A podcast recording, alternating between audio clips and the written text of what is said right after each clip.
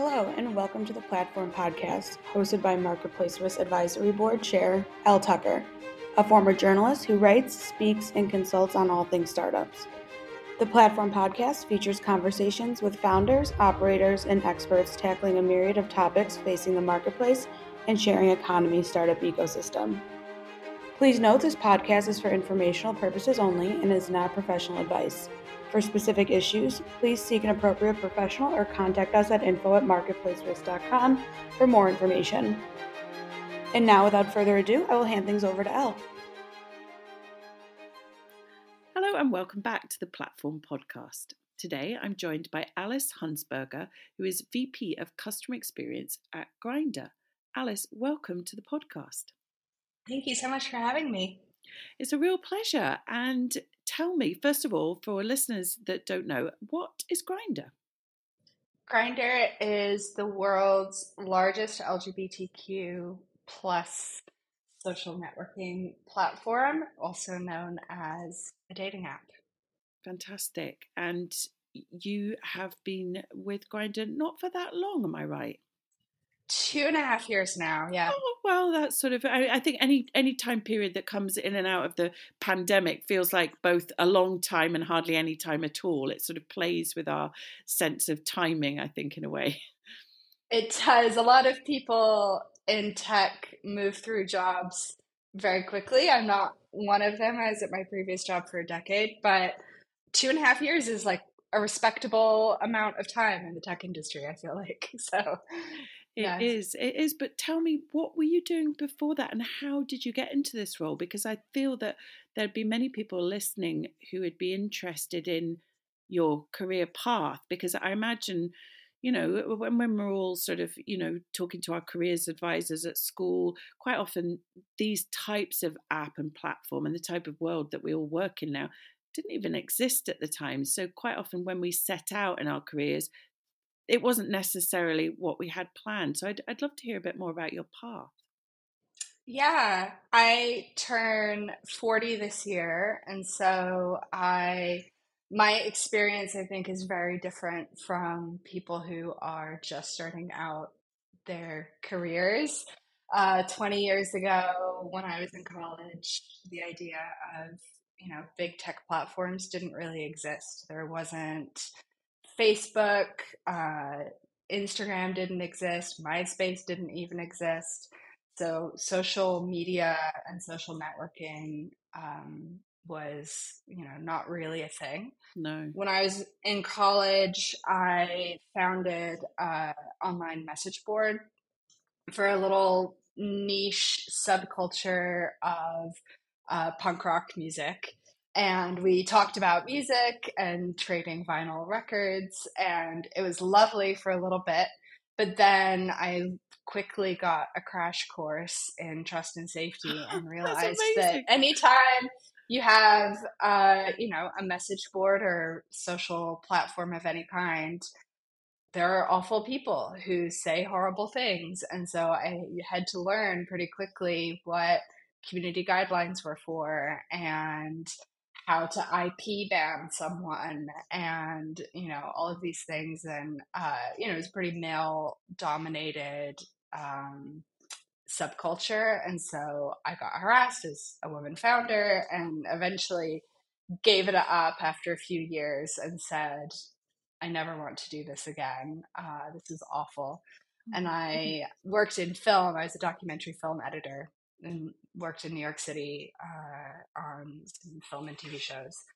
And then um, in 2009, the economy wasn't doing so well. Nobody was making documentary films. I didn't like the gig economy of you know working 16 hour days for months on end and then not knowing when my next job was mm. coming and so uh, i was looking around for something else um, and a friend of mine was the founder of okcupid uh, which is a dating app and i had as much experience as pretty much anybody in trust and safety and content moderation because I had done this side project in college. And mm-hmm. so I was their second uh, content moderator and then their first customer support hire. And as the company grew, I grew with it. And so I was there for 10 years, and that's how uh, I started in this industry.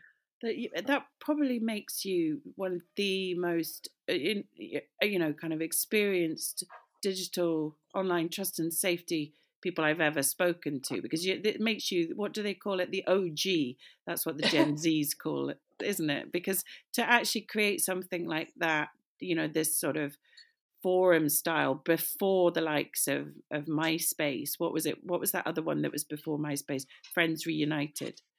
Do you remember Friendster that? also, yeah. yeah. Um, yeah. That's, that's incredible because you really learned the um, the tough, you know, um, the tough reality of it before maybe anybody else realized. Because when we all first started going on these sites back then, we thought this was an incredible world where everyone was nice to each other, didn't we? Well, and that's how it always starts out. Um, and that's always, you know, my advice to any founders who have any kind of user generated content or, um, you know, are trying to match make people or anything like that. My advice is always you start out with a really nice community and everybody is great, but there's issues with scale. And the larger that you get and the more users that you have and the more that you um, sort of vary from your initial friends and friends of friends and friends of friends that you might found your platform with, then you know bad people end up yeah. coming. Mm-hmm. Um, there's no such thing as a magical community that has no problems, unfortunately. No, it's just like the real world. yeah. Exactly, exactly. So, you know, sometimes I hear people say, oh, we don't have to think about trust and safety yet because our community is so great. And, you know, I just think, just wait, you know, it's much better to, to start early on and think about it from the very beginning when it's easy to do so. You don't want to discover too late like I did um, that you should have thought about these things from the beginning. It's like when you watch these sort of post apocalyptic films where people find this community and everyone's being really nice to each other and and you're just like no there's going to be something that's really awful and wrong about this because that's not really human is it to live in a yeah. of, in this sort of um, utopian society it doesn't exist in real life or online let's talk about dating apps in general alice you talked about uh, is OkCupid where you worked previously. Yep. Now, yeah. At, at, that point, um, how big were dating apps when you when you joined? Was was was it quite a, a new thing, or what what level of, of users was on, were on um, OkCupid at that point, and and what did trust and safety look like at the beginning of your time with them versus how it was when you moved on?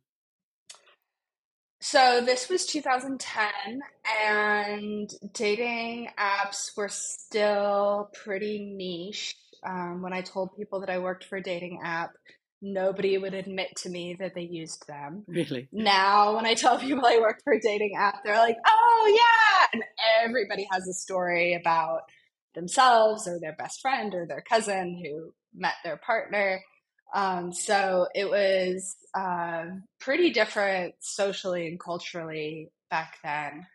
Um, and when I started at OkCupid, it was still a small private company. I was there through their transition being bought by Match Group and being going public um, through Match Group. And so that was a big transition, being able to connect with um, the other apps. And obviously, a few years later, Tinder was founded, and they really uh, caught the attention of young people, um, and that's what made dating apps much more ubiquitous uh, in society. And so, you know, the trust and safety landscape, I think, has changed. A little, you know, obviously, has changed a lot over the last 13 years, um, as the internet has changed a lot mm-hmm. over the last 13 years. And so, as more and more people use dating apps, um, all of society is sort of encompassed in people's interactions there, um, the good and and the bad. Mm-hmm. And you know, I, I think online in general, we're seeing, or we have seen over the last 13 years, a big change where, you know, in the early days of the internet, people didn't necessarily want platforms to get too involved. There was this idea of um, free speech and open platforms, and everybody can, you know, say what they want and share information. And then, as we've seen, now people want more safety controls. They want to customize their experience. They want to be protected from, um, you know, horrible people saying horrible things. And so we've seen that kind of evolution across social networking uh, in general and also with dating apps specifically now you know a lot of people have questions about how can i do this and stay safe um, mm-hmm. and you know, often I think the dating apps are uh, you have more tools at your disposal if you meet somebody on a dating app than if you meet them at a bar. Um, and so, you know, it's really depends on who who people are and and what they want and what they want out of the experience. Um, yeah. But yeah, yeah. the internet the, the internet is very different now than than 13 mm-hmm. years ago. That's yeah. for sure. And it's interesting. I think with a lot of the online interactions that we have, we, we do look now to be more protected than we did. And I'm thinking about you you've sort of made me feel nostalgic for things like MySpace. But I think when we did start on things like that, we did feel that it was almost like a kind of it was our platform and it was for the people um, mm-hmm. on it. And I think now there's that sense that that didn't really work, and we actually look to be protected by the platform we're on and the people running it more um, rather than it being this sort of autonomous zone where anyone can just sort of do what they want. Um, yeah, so it's interesting.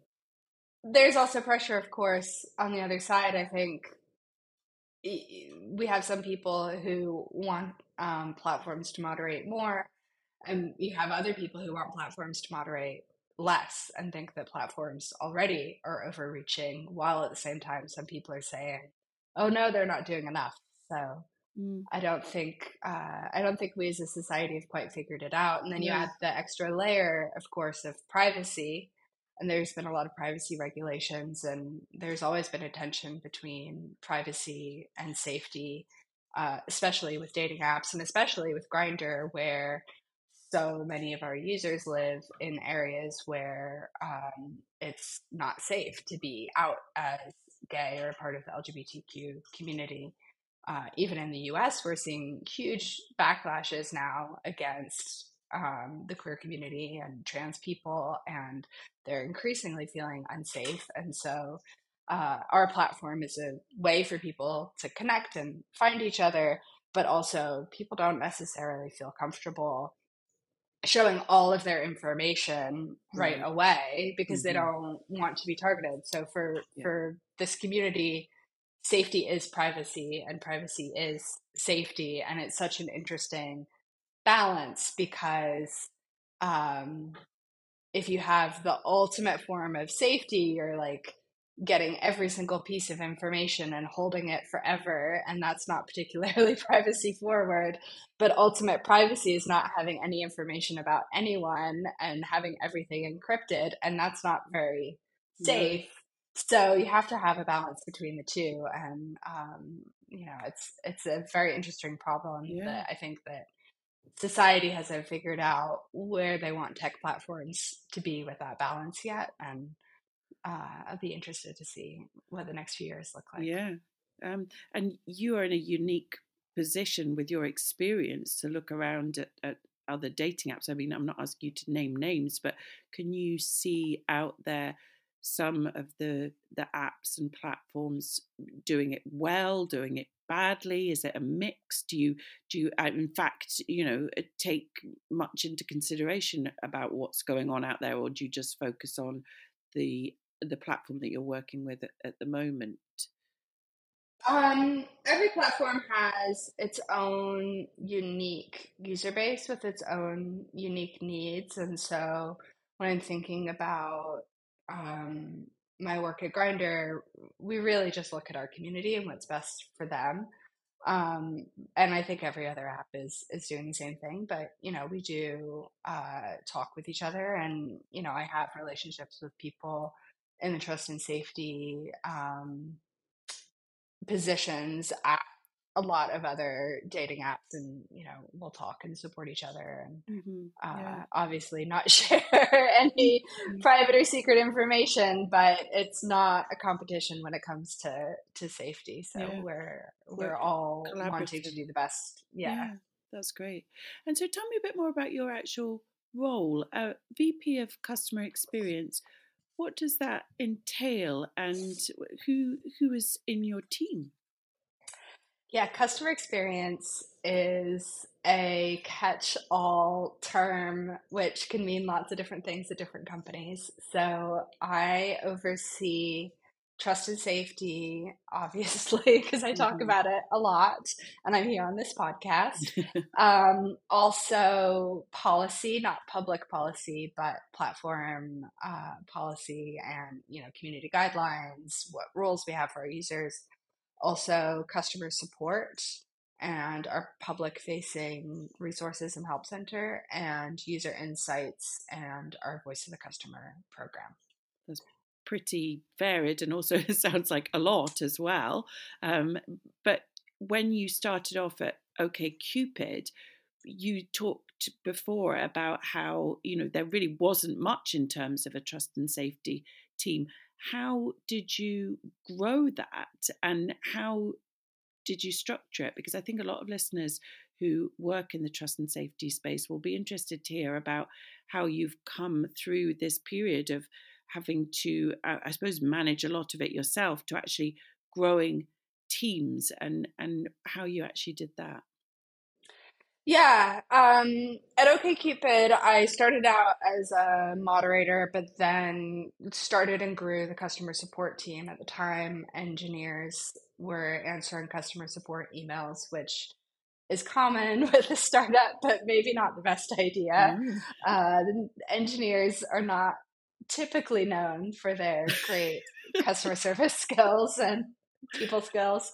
And so i i volunteered for that um, and then i ran the customer support team for uh, for four or five years. And so i was dealing with trust and safety issues as they came through customer support. I always dealt with any really escalated delicate issues because those would come through email um, and not in app but i wasn't running the um, trust and safety team or growing it. And then after a few years, uh, the company wanted uh, new management in place for the trust and safety team. And so I um, started overseeing that team as well. So it had already been established by somebody else, um, but it was very small. The company as a whole uh, was less than 150 people. And so the moderation team had a moderation manager and it had some moderators and a couple team leads, and it was a pretty simple structure. Uh, and you know, Grindr is structured similarly, so Mhm. it's pretty easy um, for to to structure trust and safety teams as you're in this sort of small uh, small company size. Mhm. I think you need to focus on people who have generalist skills. So people who are good at content moderation, but also understand policy and also understand, um, you know, all all parts of the customer experience landscape and the trust and safety landscape. So So in a I would way, recommend. Go so ahead. no, just I suppose in a way having people who are able to multitask does that enable a team to be reasonably lean? And I know that that at the moment, particularly, a lot of tech startups are really looking for that in a in a team. You know that that that, sort of that lean approach. Yeah, I mean, from my discussions with people in trust and safety generally, I think trust and safety teams have always been fairly lean and will continue to be. Um, it's, but yeah, y- you want people who are curious and, and flexible and able to do lots of things. And, um, you know, I, I recommend for people who are like that uh, to work for smaller companies because I think some of the big giant companies, their teams are much more focused and they'll have academics who wrote a thesis about one particular part of you know theory of moderation of something and that's what they're obsessed with and want to study forever and they get to do that at big companies um, but if you want to try lots of things and do lots of things then small companies are great and you know as a leader it's been really good for my career to work for smaller companies because i get to grow mm-hmm. as the companies grow, um, pretty much in lockstep. As soon as I've been ready for another challenge, something comes along, um, partially because I think I've been in these smaller spaces where I can also raise my hand and say, hey, I can do that thing. Like, oh, hey, I can answer customer support emails yeah. better than the engineers, all the way up to now where I'm like, oh, hey, you know, I can research machine learning and talk about it so mm-hmm. there's always something new. Now, talk to me a bit about the actual design of, of these. I mean, I know you're not the, the tech designer, but th- this isn't just trust and safety isn't just about having content moderation and trust and safety teams and, and you know, customer experience. It's actually about the design of the platform. What's safety by design in this context? And, you know, and how can it actually help specifically when it comes to um, social and, and dating apps?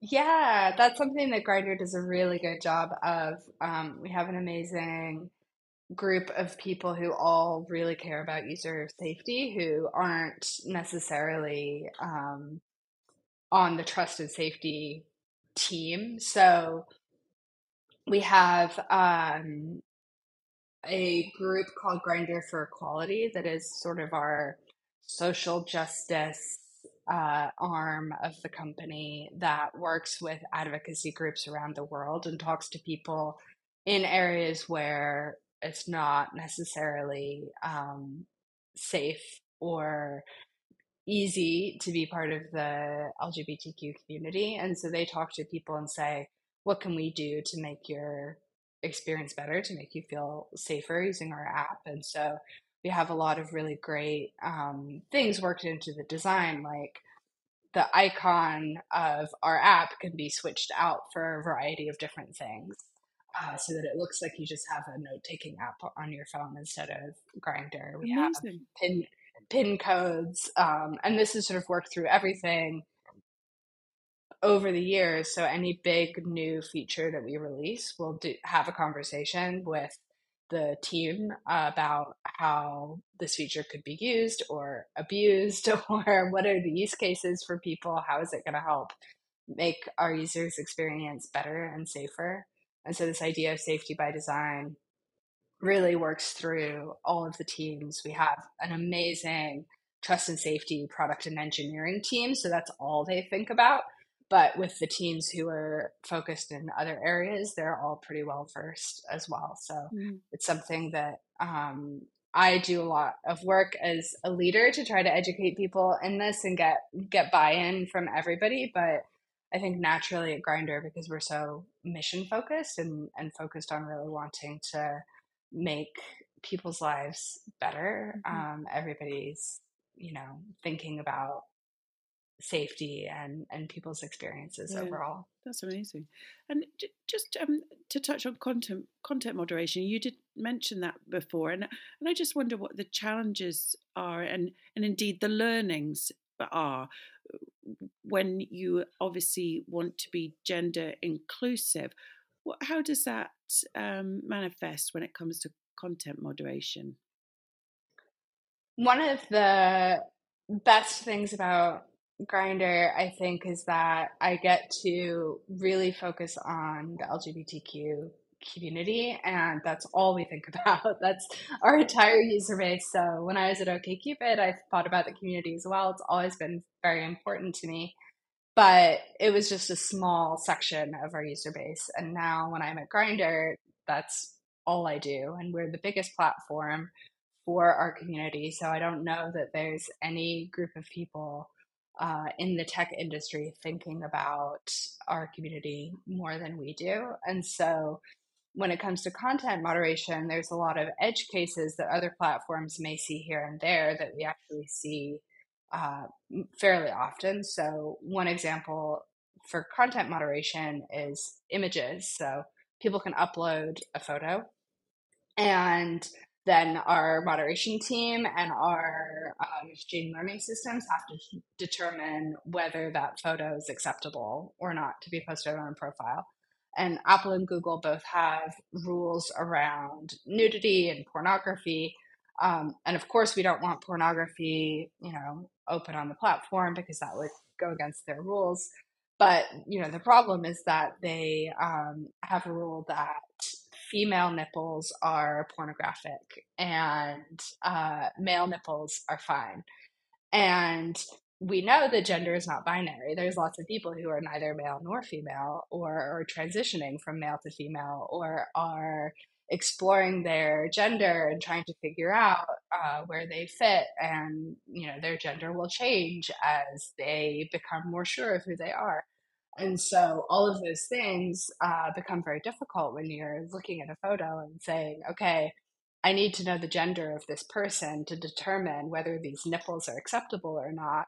But maybe the person hasn't said what their gender is or their gender is changing, um, makes it very challenging. And so we uh, what we do is whenever we moderate, we look at images. We also look at the gender that somebody has said that they are.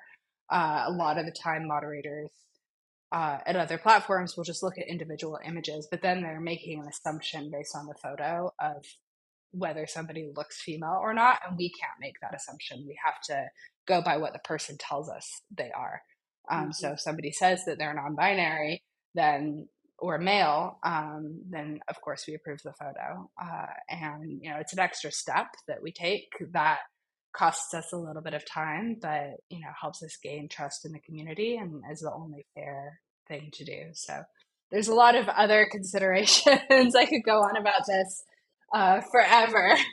It's so interesting, Alice. And I mean, we are out of time, but I just want to thank you because I think that particularly our the marketplace risk community will be so interested to learn about your experience and the, some of the challenges you face and and be able to to take some of your ideas forward and and help them as well. So thank you for being on the podcast today and telling us about your role at Grindr. It's been absolutely fascinating.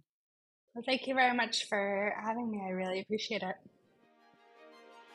Thank you for tuning into the Platform Podcast. Be sure to check us out at marketplacerisk.com for information and resources to help startups launch, grow, and succeed.